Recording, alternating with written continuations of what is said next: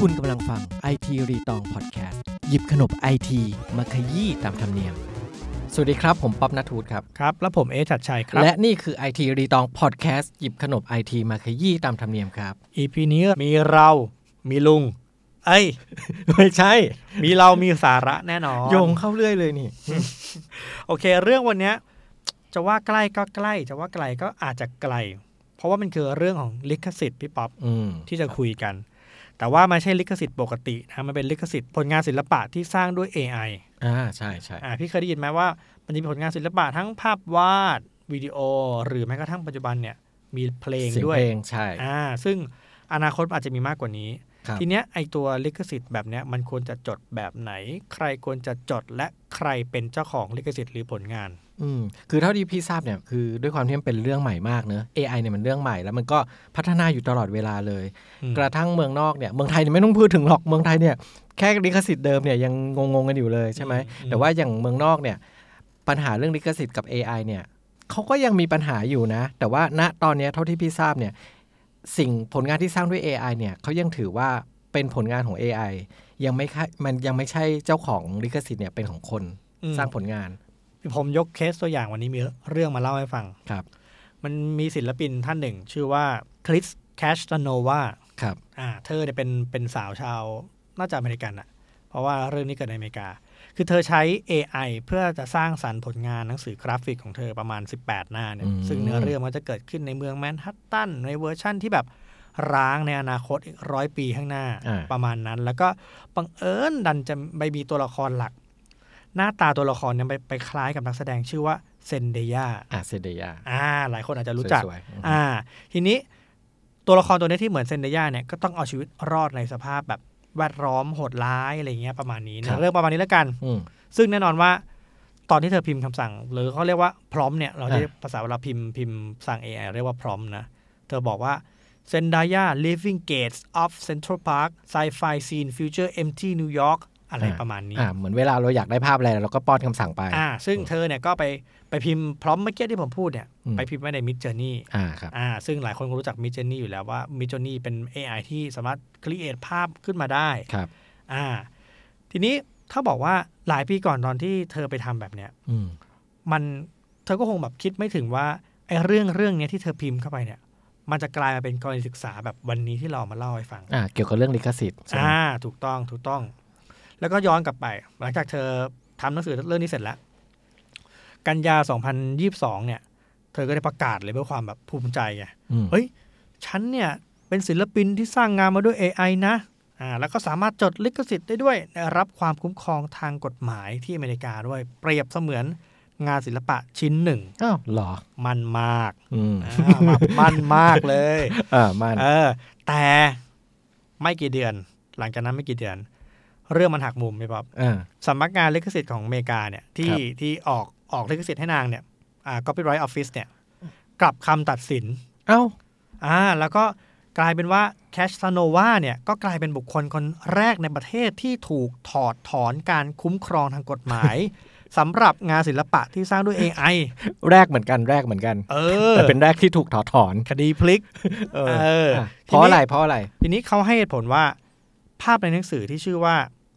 z a y a เนี่ย อืม ไอ้หนังสือที่เธอทำขึ้นมาเนี่ย มันไม่ใช่ผลงานการประพันธ์ของมนุษย์ ครับ เป็น AI ทำ ถูกต้องแม้จะอนุญาตให้ลิขสิทธิ์ในการเรียบเรียงและโครงเรื่องนะอันนี่ต้องแยกกันนะ ครับ โครงเรื่องลิขสิทธิ์ของเธอเอาเธอเอาไป อืม เอาเธอได้ อืม แต่ไอ้ภาพในหนังสือเรื่องเนี้ยเธอไม่ได้เป็นเจ้าของลิขสิทธิ์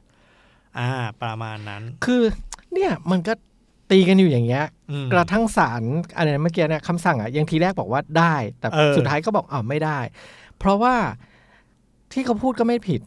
ก็คือว่า AI มันทำไง ก็คือ AI อ่ะ เป็นคนสร้างสิ่งเหล่านี้ขึ้นมา อืม แต่ถ้า AI อยู่ๆมันมาทำไม่ได้ไง มันก็ต้องมีมนุษย์ไปป้อนไง ซึ่งก็คือคุณคนนี้ใช่ไหมก็ไปป้อน อืม จริง ๆ เนี่ยมันก็กลายเป็นเรื่องถกเถียงเหมือนเหมือนเมื่อไม่นานนี้เองก็มีคนทำเพลงไง อืม เอาเอาเหมือนเอาเขาเรียกอะไรโทนเสียงของของ Drake หรือ The Weeknd เนี่ยเอามาผสมกัน อืม แล้วมันก็ออกมาเป็นเพลง อืม แบบโอ้โหท่วงทำนองเนี่ย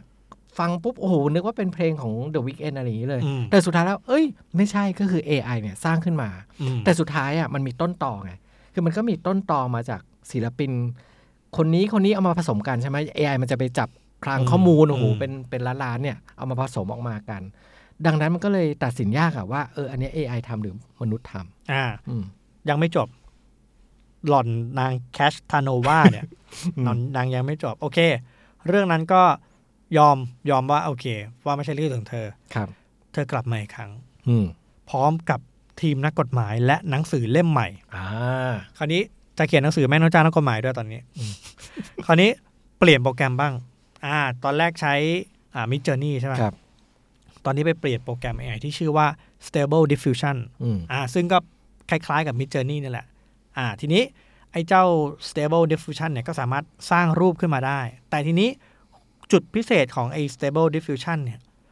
มันสามารถสร้างรูปภาพจากภาพสเก็ตที่เราอัปโหลดเข้าไปได้ไง ครับ อ่า ทีเนี้ย เธอก็เลยสเก็ตภาพว่า เฮ้ย หนังสือเล่มนี้จะภาพประมาณนี้ก็สเก็ต อ่ะ ขึ้นมา เผื่อ ก่อน เผื่อจะไม่โดนเพราะฉันสเก็ตออกมาเอง อ่า อ่า โดนจะได้ไม่โดนลิขสิทธิ อ่า แล้วก็สเก็ตปุ๊บแล้วก็อัพขึ้นมา ทีนี้อาพออัพขึ้นไปแล้วเนี่ย ครั้งเนี้ย เธอเชื่อว่าการเริ่มต้นจากงานวาดด้วยด้วยมือตัวเองเนี่ยมันเพียงพอแล้วที่จะโน้มน้าวให้สำนักสำนักงานลิขสิทธิ์ของสหรัฐเนี่ย อืม ว่าเนี่ยแหละคือผลงานของมนุษย์จริง ๆ ใช่ไง เพียงแต่ ฉัน มี สเก็ตออกมาก่อนไง เออเพียงแต่ ออ มี AI เป็นตัวช่วยให้ออก อืม แบบทีนี้ แต่หลังจากนั้นตอนเนี้ยจนถึงปัจจุบันเนี่ยก็ยังไม่เคลียร์เพราะว่าอ่ะรอยเตอร์ก็ไปถามกับสำนักงานลิขสิทธิ ครับ อ่าว่าเอ้ยเคสนี้สรุปยังไง ก็ยังไม่ได้คอมเมนต์อะไรมา ส่วน Mid Journey หรือ Stable AI ก็ก็ไปถามเหมือนกัน แต่ก็ยังไม่ได้คอมเมนต์ออกมา อืม อ่าเรื่องนี้ก็ยังเหมือนแบบ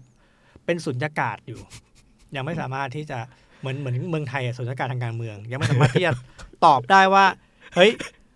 ใครถูก ใครจะเป็นประธาน เออ ไม่รู้ว่าจะออกหน้าไหน เออ ประมาณนั้น เพราะอย่างบริษัทอ่าอย่าง Midjourney หรือ Stability AI เนี่ย เชื่อว่าเขาก็ไม่คิดแบบไปข้างหน้าขนาดนี้ว่าแบบเฮ้ยทำแล้วมันจะยังไงวะลิขสิทธิ์เป็นยังไง เพราะเขาก็แค่เอ่อคิดคิดแพลตฟอร์มคิดโปรแกรมเนี้ยมัน เออ ขึ้นมาเองอืม คิดแพลตฟอร์มเขาก็ปวดหัวจะตายอยู่แล้ว ใช่อย่างตอน เออ น้องตกสุดท้ายมันแต่สักวันน่ะมันจะต้องมีไม่ใช่สักวันหรอกเร็วๆนี้แหละ เพราะว่าไม่งั้นมันก็ไม่ยุติธรรมกับคนที่เป็นครีเอทผลงานอ่ะ อืม อย่างจริงแบร์ไตเราเคยคุยกันนะ เพราะว่าแบร์ไตเราก็ใช้หลังๆ เราก็จะอ่ะ จะใช้มิจเจอร์นี่เนี่ยสร้างอ่ามีเราเคยมีเอาทีมคุกเอาอีลอนมัสมาเล่นสงกรานต์ อ่าอ่าม มาร์คซักเบิร์กมาเล่นสงกรานต์เมืองไทย เฮ้ยเขาก็ครีเอทภาพออกมาได้เลย โอ้โหเราก็โพสต์คนก็ชอบไอ้อย่างเงี้ยสมมติว่าเพจอื่นเอาไปอย่างเงี้ยเราก็บอก เอ้ย แบดไต่ท เออ ำเขาบอกไม่ใช่ไง AI ท อ่า ำแบดไต่ไม่ได้ทำ เอ แต่ อลิขสิทธิ์เป็นของใคร เออใช่ป่ะแต่ เออ เอ้าเราทำไงก็เราครีเอทขึ้นมาเราโพสต์ไง อืม เอออันนี้ก็ก็ต้องเป็นที่ถก ปวด เถีย ก ง ระบา กั ล น ปัจจุบันก็คือในขณะที่เรามี AI ช่วยเหลือถูกป่ะ ครับ ทั้ง Chat GPT Mid Journey Stable Diffusion ที่พูดมาเนี่ย ไอ้พวกเนี้มันก็ออกผลงานออกรูปภาพออกอะไรไม่รู้ ทุกวันวันหนึงเป็นล้านๆเลยนะ อืมอืม บวกกับผู้ใช้ก็เพิ่มขึ้นเรื่อยๆ ทุกวันทุกวันเร็วที่สุดในประวัติศาสตร์เลย แต่ปัญหาที่ปวดหัวที่สุดอยู่ไหนรู้ป่ะ ครับ กฎหมาย อืม กฎหมายเนี่ยมันไม่ได้เดินตามโลกไวแบบนั้นพี่ เพราะฉะนั้นพอกฎหมายมันไม่ได้เดินตามเทคโนโลยีได้ไวขนาดนั้นอะ ไอการที่จะมาตัดสินหรือว่าฟันธงว่า เอ้ย อันเนี้ยถูกผิดเจ้าของลิขสิทธิ์หรือเจ้าของผลงานต้องเป็นใคร ครับ อันเนี้ยมันจะมีปัญหา เพราะว่าผลกระทบจากการฟันธงตรงเนี้ยมันสามารถเป็นผลกระทบที่กระทบกับเศรษฐกิจ อืม ใหญ่ทั้งโลกเลยนะ อืม มีเงินหลายพันล้านเหรียญดอลลาร์สหรัฐแบบเป็นเดิมพันตรงนี้เลย เพราะสุดท้ายสิ่งที่สิ่งที่ AI นำมาประมวลอะไม่ว่าจะโปรแกรมไหนก็ตาม อืม มันก็ประมวลมาจากคลังของข้อมูลที่มันมีอยู่แล้วอะไม่ว่าจะเป็นภาพหรือเสียง ซึ่งมันอาจจะไปรวบรวมภาพจาก Getty เอ่ออ่าสต็อกโฟโต้อะไรอย่างเงี้ยที่มันมีลิขสิทธิ์อยู่แล้วอะแต่เขาไม่ได้เอามาทั้งหมดไง อ่ะ เขาเอาสิ่งเล็กๆน้อยๆมาเหมือนเมื่อกี้ไอ้ที่บอกว่าเอาภาพด้านหน้าดารามาอย่างเงี้ย อืม อ่ะอย่างนั้นอะมันมันละเมิดลิขสิทธิ์ไหมละเมิดละเมิดอ่าละเมิดสิทธิส่วนบุคคลไหมที่ไปเอาภาพของคนดังมา ปรับให้เป็น AI อย่างเงี้ยอ่ะมันก็เป็นไปได้ หรือจริง ๆ แล้ว AI เนี่ยมันต้องเป็นคนร่างกฎหมายเอง ในเมื่อ AI สร้าง AI ก็ร่างกฎหมาย มันจะรู้ไหม AI เป็นสารเนี่ยเหรอ AI ตัดสิน เออก็ไม่แน่นะ เพราะมันนางก็ตรงฉินอยู่นะ นางก็จะแบบ ผิดก็คือผิดนางไม่มี ไม่มีใต้โต๊ะนะ เออนางผิดก็คือว่าไปผิดนะ ไอ้คำถามเหล่านี้มันเป็นคำถามที่แบบยากนะแล้วก็มันก็มีผลกระทบต่อเราเลย โดยเฉพาะอย่างเราเนี่ยทำสื่อเนี่ยโดนโดยตรงเลยอะว่าเอ้ยลิขสิทธิ์หรือไม่ลิขสิทธิ์เนี่ยซึ่งอย่างสำนักงานลิขสิทธิ์ของสหรัฐเนี่ยเขาก็อธิบายต่อด้วยว่า ในอนาคตเนี่ยคนที่มาสมัครขอสิทธิ์คุ้มครองเนี่ยต้องอธิบายตรงนี้ให้ชัดเจน และงานที่สร้างด้วยระบบ AI เนี่ยมันมีความเป็นไปได้ว่าจะไม่ได้รับการจดลิขสิทธิ์ เพราะสิ่งสำคัญก็คือขอบเขตที่มนุษย์สามารถควบคุมความคิดสร้างสรรค์ได้ มันไม่ชัดเจน อืม อืม ซึ่งนั่นจึงเป็นที่มาของการจดลิขสิทธิ์ครั้งใหม่ ของเธอคนนี้แคชตา แคส โน โนวาว า มาอีกแล้วเหรอ ไม่จบ เธอผลงานที่นใหม่ของเธอชื่อว่า Rose Enigma โดยเธอใช้วาดภาพวาดภาพสเก็ตเนี่ยที่เธอสเก็ตขึ้นมาเองเนี่ย อ่ะ แล้วก็อัปโหลดขึ้นไปใน Stable Diffusion โปรแกรม AI อืม อ่าที่ที่คิดเหมือนกัน ทีนี้หลังจากนั้นอ่ะก็ค่อยๆ ปรับแต่งด้วยคำสั่งพร้อมต่างๆ ให้ออกมาในรูปแบบที่แบบ เอ้ยเธอคิดไว้ในหัวที่ต้องการแหละ ครับ อ่าซึ่งงานอันเนี้ยมันก็ถูกส่งไปขอลิขสิทธิ์เรียบร้อยแล้ว แต่ตอนเนี้ยยังไม่มีคำตัดสินว่าได้ไม่ได้นะ อืม อ่า แล้วไองานตัวเนี้ยมันจะไปโผล่ในหนังสือเล่มใหม่ของเธอที่ชื่อว่า for my AI community อ่า อ่าทำหนังสือ AI แม่งเลยเออสุดท้ายเนี่ยลิขสิทธิ์ที่เธอทำเนี่ยที่ไปจดเนี่ยจะเป็นผลงานของใครก็ต้องมารอรู้นอีกที ไม่ว่าจะเป็นอ่าเป็นผลผลงานของเธอเอง อืม อ่าหรือ AI หรือบริษัท Stable Diffusion เนี่ยเจ้าของบริเจ้าของ AI ตัวเนี้ยก็ต้องมารอรู้นอีกทีว่าจะเป็นของใคร อืมแต่นึกออกแล้วนึกออกแล้ว สมมติว่าในกรณีอย่างเงี้ย ที่เขาเริ่มคุณอะไรนะ แคสโนวาเนี่ย เออ ที่ลองแล้วลองอีกเนี่ย เอ เออ อ เขาเขาก็เริ่มจับทริคได้นะ ว่า อืม อ่านทีแรกป้อนแค่เป็นข้อมูลใช่ไหมป้อนแค่คำสั่งพร้อม อ่า อย่างเดียวใช่ไหมแต่สุดท้ายเนี่ยอ่ะเขาคิดได้ว่าอ่างนฉันสเก็ตเองวาดเอง เออ แล้วค่อยไปปรับแต่งอ่ะถ้าเอะลองนึกภาพมันก็เหมือนแบบสมมุติเราถ่ายรูปแล้วลง IG อืม เราก็ใช้ฟิลเตอร์ปรับแต่งใช่ป่ะใช้ อืม Photoshop ปรับแต่งใช่ป่ะ ม เอ้าแต่สุดท้ายมันก็เป็นลิขสิทธิ์ของเรานี่ อืม เราแค่ปรับแต่งแต่ว่าไอ้ไอ้ต้นฉบับที่มัน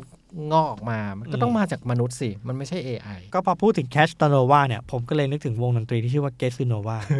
มันต้องมีชื่อแบบชื่อแบบแปล ชื่อเพล ก ง ๆนะ แปลกๆ เออ ชื่อเพลงที่ย้อนแย้ง เออย้อนแยงย้อนแยง อืม ลิขสิทธิ์ที่ไม่ใช่ลิขสิทธิ์ สุดท้ายพี่ว่ามันเรื่องใหม่อะแหละ อันนี้เรื่องใหม่มากยัง อ่า เรายังไม่มีใครรู้แล้วก็แบบกฎหมาย พี่ว่าเดี๋ยวก็รอดูน่าจะสหรัฐเนี่ยแหละต้องนำร่องก่อนว่ากฎหมาย AI มันจะเป็นยังไง แต่ถือว่าเคสนี้เป็นเคสตัดดี้ที่ดีมากนะ ครับ เพราะว่าอย่างที่พี่ป๊อปบอกอะนางมีการปรับใช้ตั้งแต่เริ่มทำจนมาปรับวาดเองอะไรเงี้ยอันเนี้ยเออโอเค เริ่มเห็นแนวทาง อืม ต้องติดตามต่อไป ครับ ขอบคุณทุกท่านที่ติดตามรับฟังนะครับ จนจบ EP ครับ อืม แล้วก็อย่าลืมกดไลค์กดแชร์กด subscribe ช่องแบตายพอดไปด้วยครับ ครับเรากลับมาพบกันใหม่สัปดาห์หน้านะครับ ว่าเราจะหยิบเรื่องอะไรมาคุยกันใน IT รีตองพอดแคสต์และนี่คือ IT รีตองพอดแคสต์ติดตามตอนใหม่ของ IT รีตองพอดแคสต์ได้ที่นี่